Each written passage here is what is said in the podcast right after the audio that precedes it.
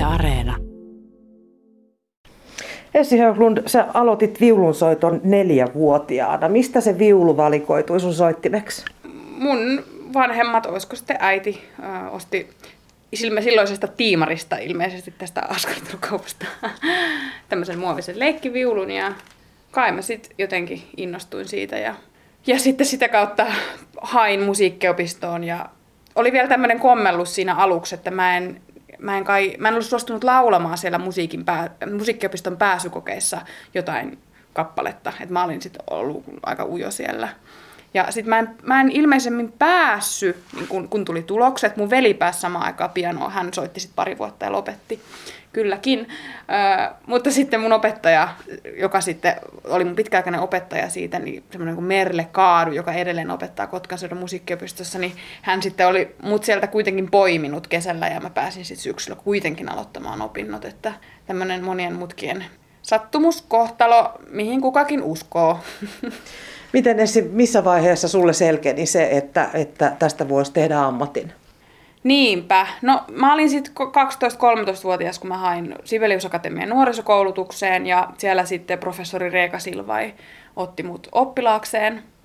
Ja eihän mä siis ymmärtänyt melkein, että mikä on Sibelius Akatemia ja mitä tarkoittaa viulumusiikin professori. Eihän, ei mulla ollut niinku on, onni onnettomuudessa ja toi varmaan tosi paljon semmoista niinku paineettomuutta siihen hommaan. Mutta kyllä mä siinä vaiheessa, kun mä pääsin sinne ja sitten ehkä jotenkin ymmärsin, että kai mä oon tässä jotenkin hyvä, että oli jossain kilpailuissa käynyt ja jotenkin asiat sujuu. Mä aina halusin olla siis lapsena hammaslääkäri, se oli mun unelma. Mutta kyllä mä sitten kai jotenkin aina rakastin soittaa ja lavalla tuntui, niin oleminen tuntui jotenkin mm, luonnolliselta ja kaikki kaverit alkoi olla myöskin niin näistä piireistä. Että se vaan niin kuin meni niin. Että kyllä mä edelleenkin vähän nipistän itseäni siitä, että, niin kuin, että okei, että miten mä oon niin kuin tähän päätynyt. Mutta siinä on ollut moni asia vaan kohdallaan. Miten sua kotona kannustettiin ja, ja miten sun, sun tota, soiton opettaja, soitto-opettajat sua kannusti eteenpäin? No ilman mun soiton opettajia mä en olisi tässä, eikä kukaan muusikko olisi, koska kaikki tarvii opetusta ja ne ensimmäiset ja myöhäisemmätkin kaikki opettajat on ihan äärimmäisen tärkeitä. No Merle täällä Kotkanseudun musiikkiopistossa, äh, siis hän piti mulle, mä muistan siis viikonloppuisinkin soittotunteja ja meillä oli tämmöisiä Tallinnan soittomatkoja ja ne oli tosi tärkeitä mulle lapsena. Ja, ja varmaan Merlin oli sitten va- tosi vaikea myöskin niin kuin luopua mun opetuksesta, kun mä sitten pääsin sinne Sibelius Akatemiaan nuorisokoulutukseen, mutta se on myös hyvän opettajan merkki, että hän antaa oppilaan mennä.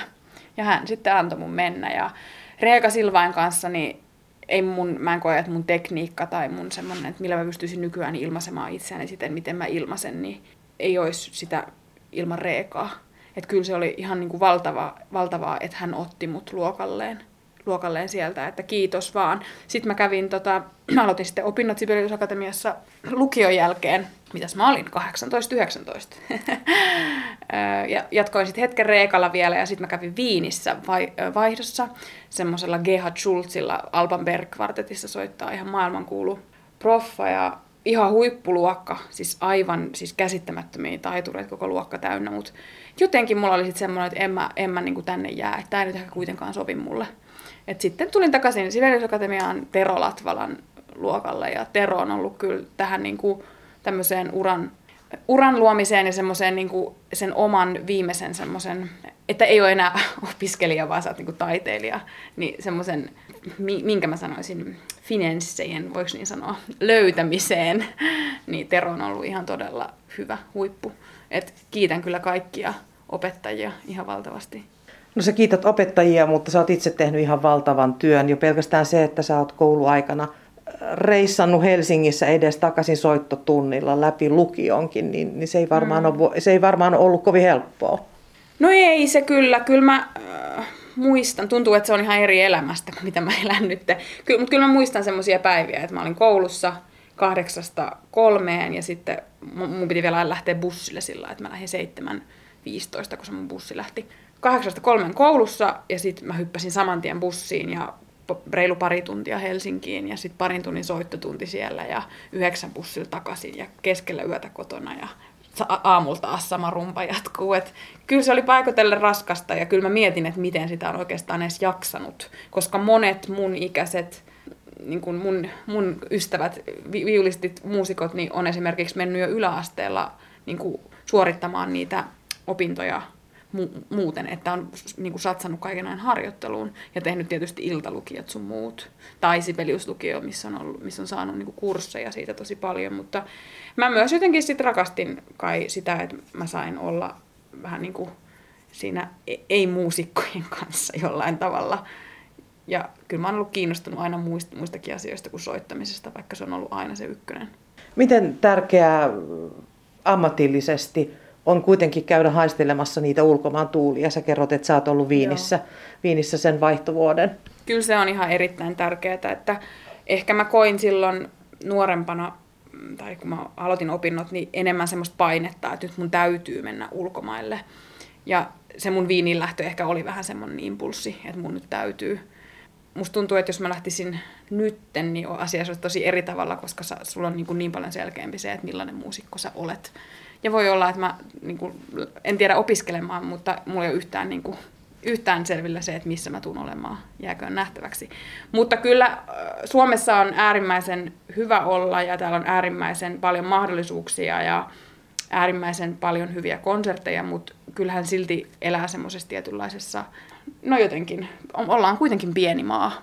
Että kyllä mä Viinistä sain ihan hirveästi vaikutteita – niin kuin, ja siellä on ihan todella hyviä konsertteja ja näkee semmoista laajempaa kuvaa kaikesta.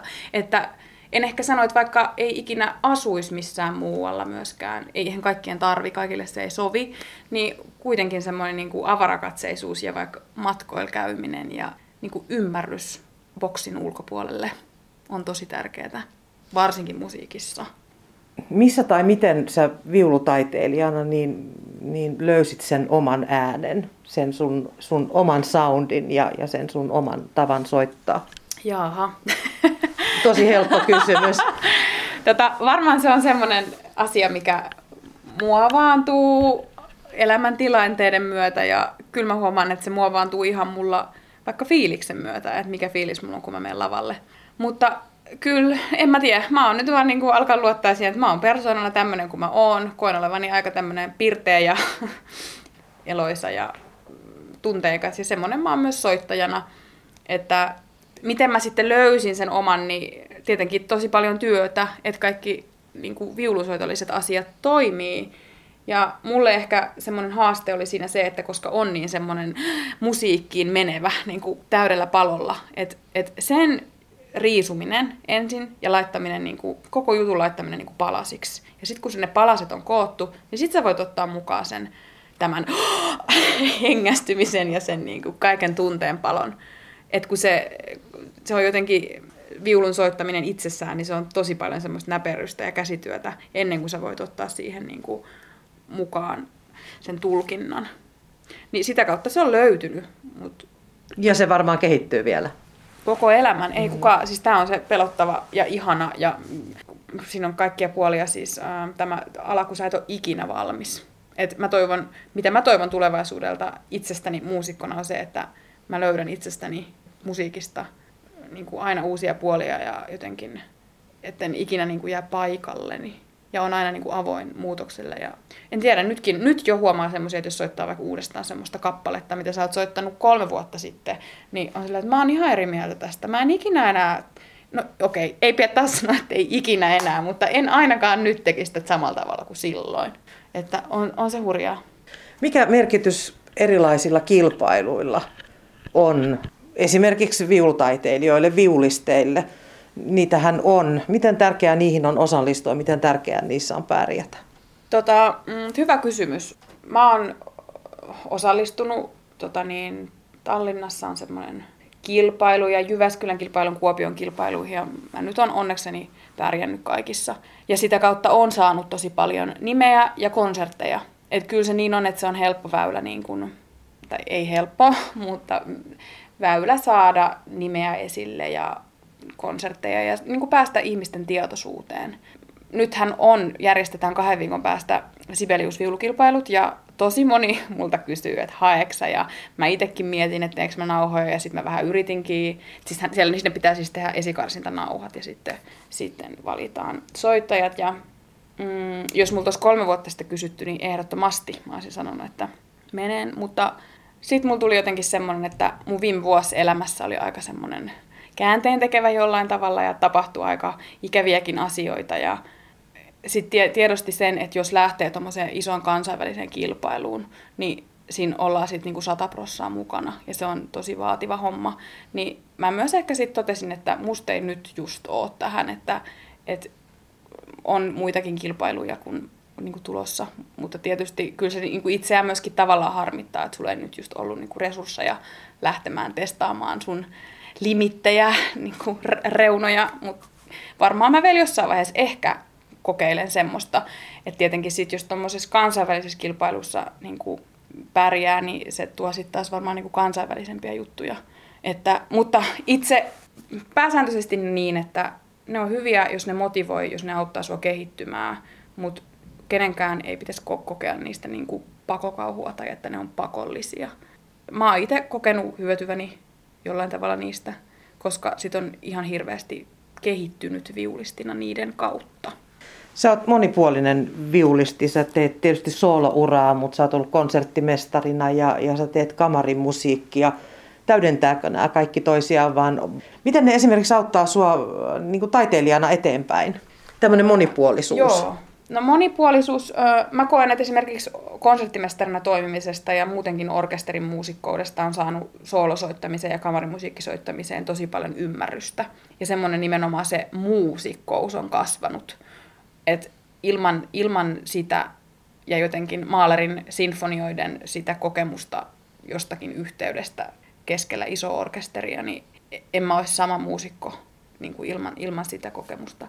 Mutta haaste siinä voi tietysti olla ehkä se, että orkesterisoitto on esimerkiksi tosi tietyllä tavalla niin kuin kvaliteetillisesti erilaista kuin soolosoitto. Että sitten jos on vaikka pidempiä aikoja orkesterissa, niin tuntuu, että se soolokvaliteetin ylläpitäminen välillä kärsii. Että se on ehkä semmoista niinku tasapainoilua tietyllä tavalla. Ja sitten taas kamarimusiikkia, kamarimusiikissa, riippuen tietenkin onko kvartetti vai pianotrio vai mikä, niin sitten haetaan taas vähän niinku erilaisia juttuja. Että se on semmoista ikuista mukautumista jollain tavalla. Et haaste voi myös tietenkin olla se, että jos on hirveästi orkesterissa, niin, orkesteritöitä, niin aika on myös kortilla.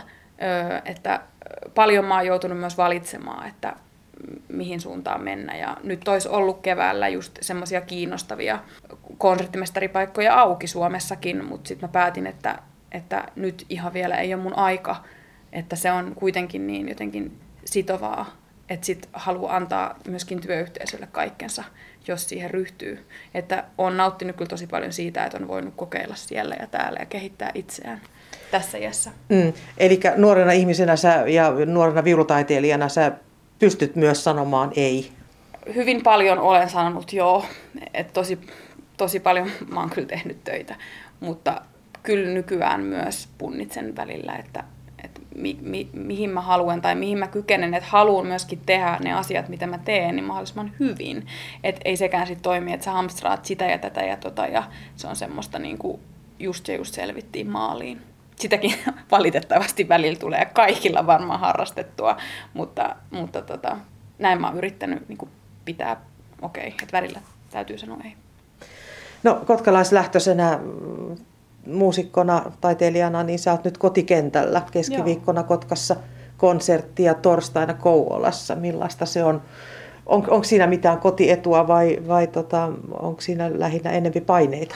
En mä kyllä, miten mä sanoisin. Musta mm, on se aina nostalgista tulla tänne takaisin esiintymään. Täällä on niin kuin, paljon samoja ihmisiä ja, ja mä oon tosi semmoinen, niin kuin, mä sidon tosi paljon tunteita niin kuin, paikkoihin että ihan kun mä tuun tänne ja jotenkin haista jonkun hajun tai niin kuin näkee samat tilat, niin jotenkin tulee semmoiset lapsuuden soittoajat mieleen. Paineita.